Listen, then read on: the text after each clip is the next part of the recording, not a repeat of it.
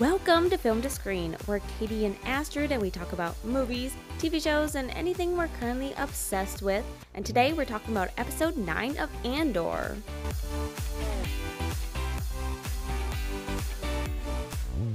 So, this was a very dark episode, even with the past two episodes that were also extremely dark. Any initial thoughts?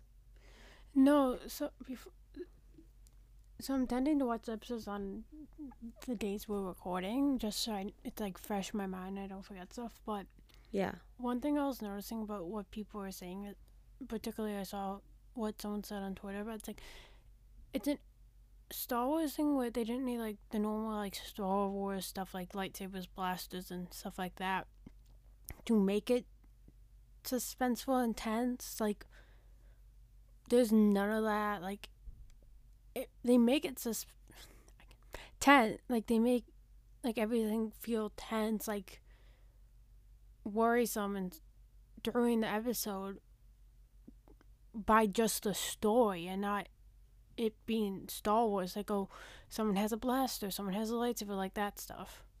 Mm-hmm.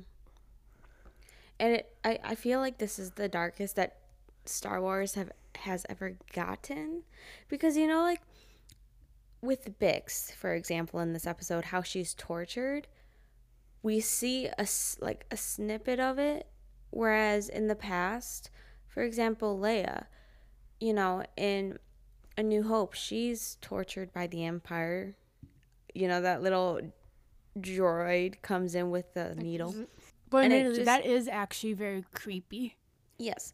Um and the door closes so you don't see it. And Uh, That's probably the that makes it where like you can tell it's gonna be like whatever happens is scary and like bad, but they don't show us it, but you can get the sense that it will not be good. yeah. Yeah. So in my opinion, I think this is the darkest tone wise and visually that Star Wars has ever been. And this is very much a grown up Star Wars show. And that's probably why it's not getting enough views because I'm pretty sure families probably watch, like, kids, like, younger, like, fam, like, parents would allow probably their kids to watch, like, The Mandalorian, but maybe not this. Yeah, this It's like, it's just like, what's the reason why it's not being watched more? And, like, I know. maybe that? I don't know. Like it's just flying under the radar. yeah. It's kind of crazy. And I'm pretty sure She Hulk got more viewers than this is getting. I mean, I'm just coming up with that, but I feel like that's true. And Yeah. Andor's a much better show than that. Yeah, it. this is one of the weird things where we can't see how many viewers there are because one thing, because like I think it's Niel- Nielsen who like that's how people know the ratings and stuff for TV shows. And I remember something coming out about two shows that started airing or whatever around the same time. So the two the two shows being like the Lord of the Rings show and then like a prequel series to Game of Thrones, House of the Dragons, but because like every Sunday, it ended like a couple weeks ago, but the House House of Dragon was airing on Sundays, and almost Sunday night through like almost fully through Monday, you would see it like people talking about it, or whatever. But I don't think I ever saw anyone talking about the Lord of the Rings show, but like I'm not. I forgot how they got the data and stuff for it, but apparently, like the Lord of the Rings show was number one in ratings when like House of Dragon was like fourth or fifth. So it's like there's it's weird because we don't like people can talk about it, but it, comparing it like how many people are watching it is like completely different. So I'm like, what is it? What are the actual numbers? Yeah, I I'm to explain that. that the best I could. Yeah, I'm wondering that too. Cuz I mean, at least we know that season 2 is coming, so it's not like we need the viewership to have a s mm-hmm. To have the show renewed. At least we know season 2 is coming and you know, that's going to be the, towards the end of Cassian's story because you know, he dies in 5 years. But it's just sad that the show isn't getting enough credit and viewership that it really deserves because it is literally and I've told my friends this. This is literally the best show, best Star Wars show, I should say, uh, yeah, that they have on Disney Plus. Like, yeah, The Mandalorian's great and all, but Again, so far, this is the best. uh, it- again, I think what a factor that couldn't that is somewhat making it the best Star Wars show is that I I probably said this before, but like yeah, they have to hit certain like story beats and like they have to get these things that are already established in the show. But if this show wasn't like you could take the, the Star Wars elements and stuff out of it and it's still the same show. So it's like Yeah. it's the story's just so good and the way it's being written and stuff so far is that you can take like the Star Wars elements out of it and like tweak it just enough where it's like it's the same show practically. Mm-hmm. Kind of. So it's like so basically it's not tied down to the Star Wars like Star Yeah. Wars other than like the little story bits and stuff they have to they have to hit.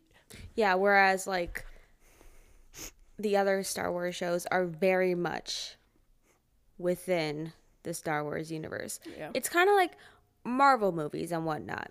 Yeah. In the early days of the MCU, the Marvel movies were very one off movies where you could just watch one of them and you wouldn't have to know anything about anything else. Yeah. And it would be a great movie. Whereas now in the MCU, you have to know all of these movies and shows prior to it Yeah. to understand what's going on. Because if you don't, if you haven't watched any of those, you won't. No, yeah, it's, like- it's that it's very similar to that. no, yeah. Where if you if you've even if you've never watched Rogue One and you don't know who Cassian is, you could still watch the show and I think you could still very much enjoy it. Yeah. Like yeah, there's like little Easter eggs here and there for like Star Wars fans, but it's not like Obi-Wan or I should say the Mandalorian season 2 cuz Mando season 1 it was kind of one off and you don't cuz like Mandalorian season 1 did so well because non-Star Wars fans watched it Also, it was- because you didn't have to know Star Wars to watch it.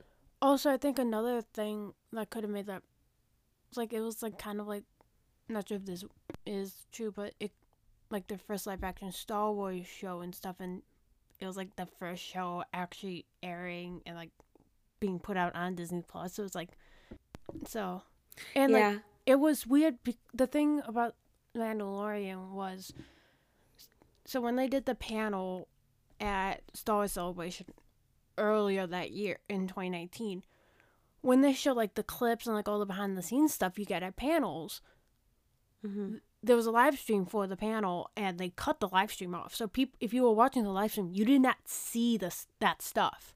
But you did. Yes, I did. I, I Breaking. I was at that it. panel and I saw the stuff, but it was like they were keeping it more secret.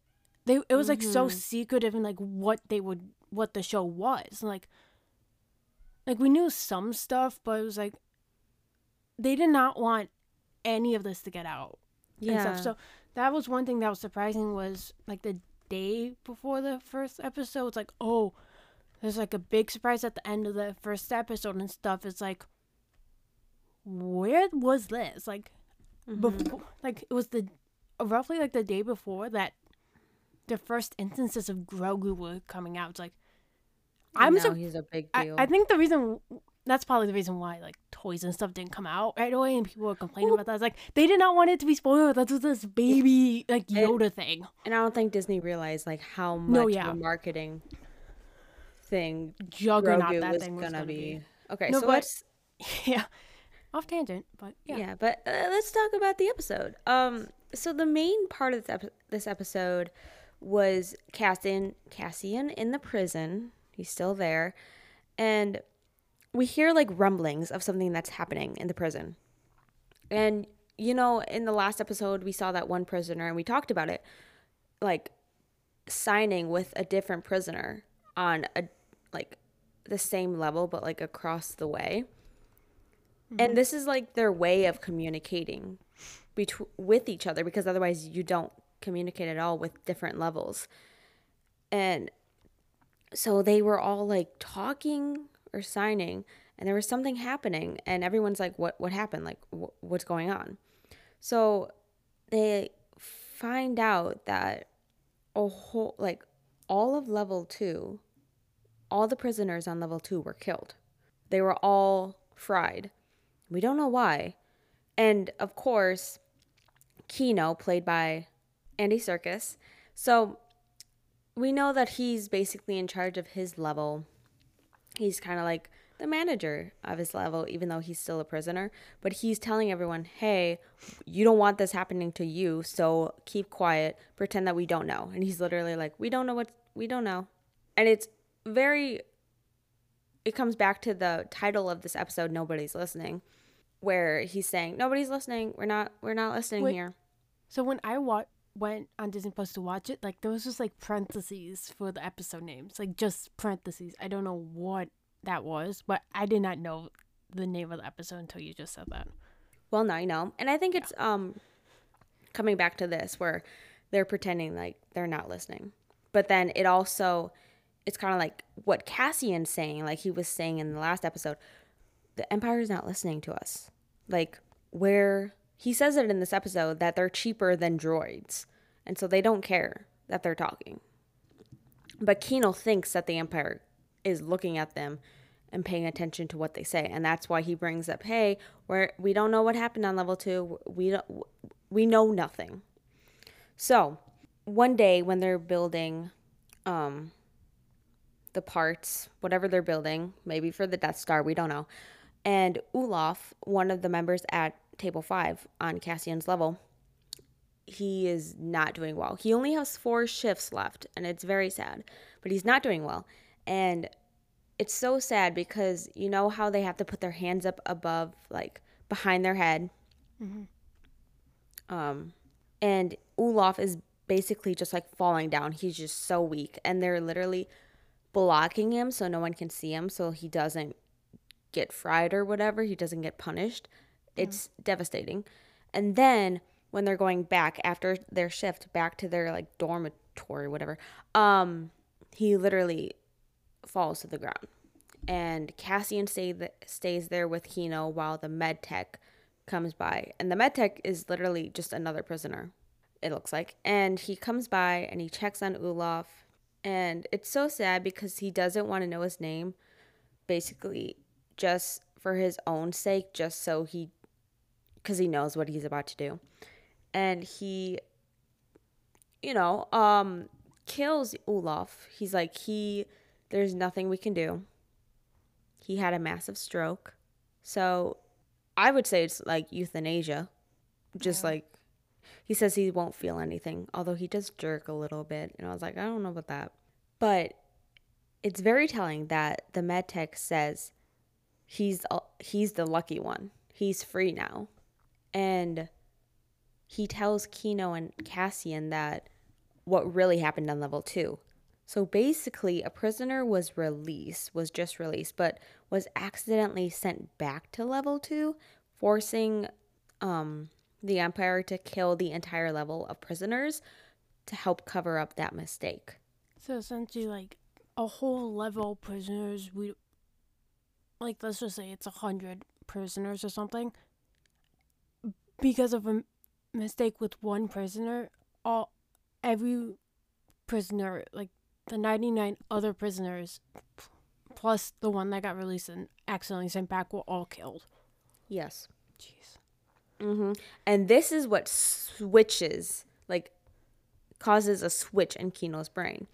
Because this is how the episode ends where Cassian so throughout the episode Cassian was asking Kino how many guards on each level because he wants to know because they want all they all want to escape and you can see that Cassian goes into the bathroom at one point and like is sawing off a pipe. I don't know why. I assume it's for a prison escape. And I'm pretty sure next episode is going to be the prison escape. But he keeps asking asking Kino, "Hey, how many pris- how many guards in every level?" And Kino says, "Shut up. We're not doing this because they're listening." And Cassian's like, "The Empire doesn't listen." But after this revelation, Cassian asks again, and Kino replies, "No more than 12."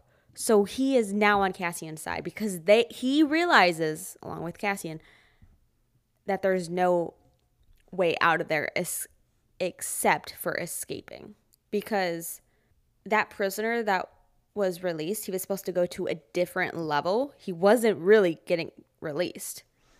Like although his days were his shifts were over, he was going to I think it was like to level 4 or something, but he was released back to level 2 and prisoner and the prisoners were like, "Hey, uh why is he back here?" So they realize that there's literally no way out. And that's why the medtech says that Ulaf was lucky because he's free now. And that oh, it's so sad. Um and I just loved seeing that switch in Kino's brain where at the beginning of the episode he was very much against this idea of an escape. And i think it a, a main reason uh, because a main reason for this is because you know he's basically like in charge of his level. But he realizes now that although he does have like this higher like position i guess mm-hmm. on his level he's still below the empire. Like he's still a prisoner. So I think he realizes really like he's not getting out. So I like that. And then other than this prison story arc, we have Bix, who we saw in last episode got captured by the Empire and now she's getting tortured by Dedra and this Dr. Gorst, whatever. And Dedra torches Bix for information. And it's very interesting because Bix literally asks Dedra, like before she gets tortured, if I tell you the information about Cassian, because that's what Dedra's asking for, will you believe me? And Dedra replies no. So she just wants to torture torture Bix and yeah. anyone that is against the Empire or she thinks is against the Empire. And so Dedra tortures Bix for this information about Cassian, and she realizes that Cassian may have been involved with the Aldhani attack. She doesn't know about Luthen yet, but she has a feeling that he was a part of the attack, and she brings this up to the ISB. Like, hey, he could have been a part of it. He was clean shaven, and people that were there at the attack said that they've they saw someone that looked like Cassian, so he could have been a part of it. And he he came back to Ferrix with money, so put two and two together, you know, he could have been a part of it, very much so. And she's correct, obviously, we know that. So it's just interesting, like seeing this torture device used on Bix, and it's like we've never seen that in Star Wars before. It's just crazy. And then Mon Mothma's plot here. We see her at the Senate and she goes home. And the driver's like, Your cousin's there. And I'm like, Who's her cousin? Like, who's your cousin, Mon Mothma? It's Vel. So that's the rich family that Cinta was talking about in the last episode. And I was like, oh, okay. Okay. But Mon Mothma doesn't know that Val was a part of the Aldhani attack. She doesn't know that. She knows that Val is like a part of the rebellion, but she doesn't know that she was a part of the Aldhani attack. So I think that's very interesting. I assume she's will find out at some point. Yeah. But um and I saw people saying online that this relationship between Mon and Val is very similar to Satine and Bo-Katan. You know those characters, right? It's yes. just escaping my mind where I know Bo-Katan, but Mandalore. No, yeah, it's just like they're sisters. Ex- it was escaping my mind. Like, what's it from again? Okay, Bo-Katan shows no, no, up. Yeah, I know where it's from now, but it's just like okay, it, yeah, like, huh?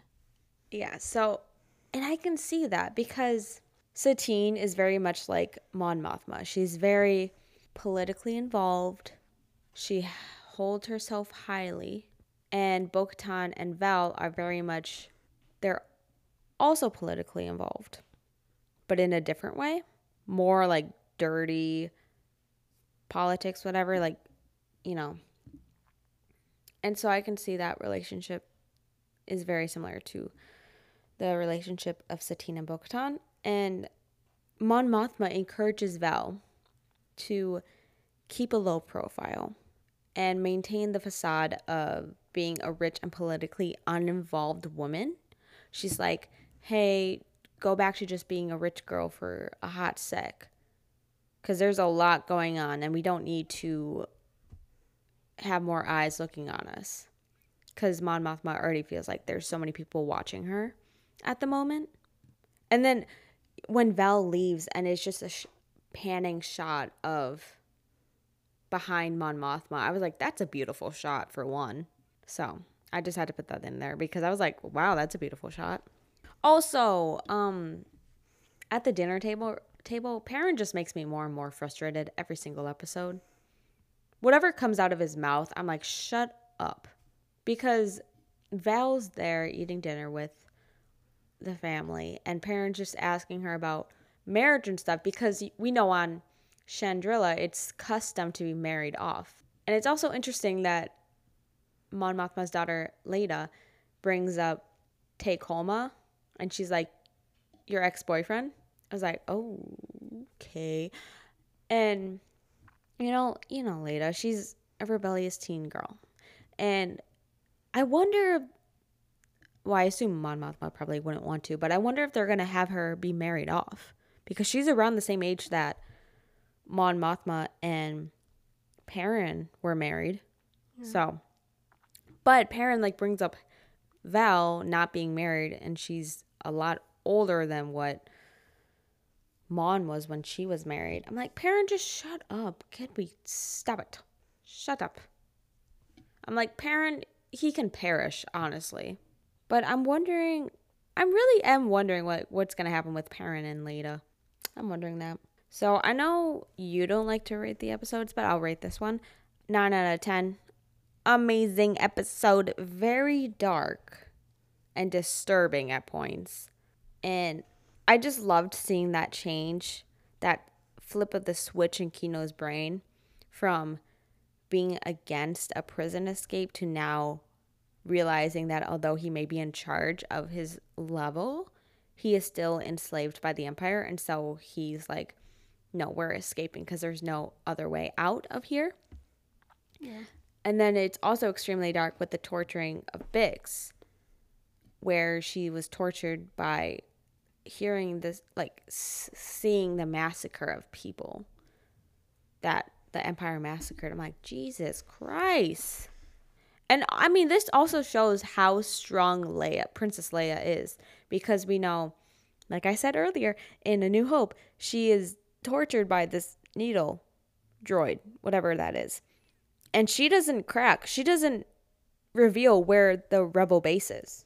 That's how strong she is. So, just goes to show how strong Princess Leia is. Just want to put it out there. Yeah. I mean, we also saw in, in the Obi Wan show that she did not crack, even though she was a 10 year old girl. So, yes, 9 out of 10 for this episode for me. I'm excited for next week's episode. I assume it's going to be the prison escape, and that's going to be very interesting. I don't know who's to make it. I mean, of course, Melshi and Cassian are to make it, obviously. But I don't know if Kino's to make it. And I don't know if any of the other prisoners are going to. So that was our episode on episode 9 of Andor. We hope you enjoyed this episode. If you did, make sure to subscribe and rate and review the podcast. It greatly helps us and we would really appreciate it. So if you could take just a couple of minutes to do so, we would love you so much for that. You can find us on basically all social media platforms as Film to Screen. And until next time, see you at the movies or watching episode 10 of Andor the prison escape episode.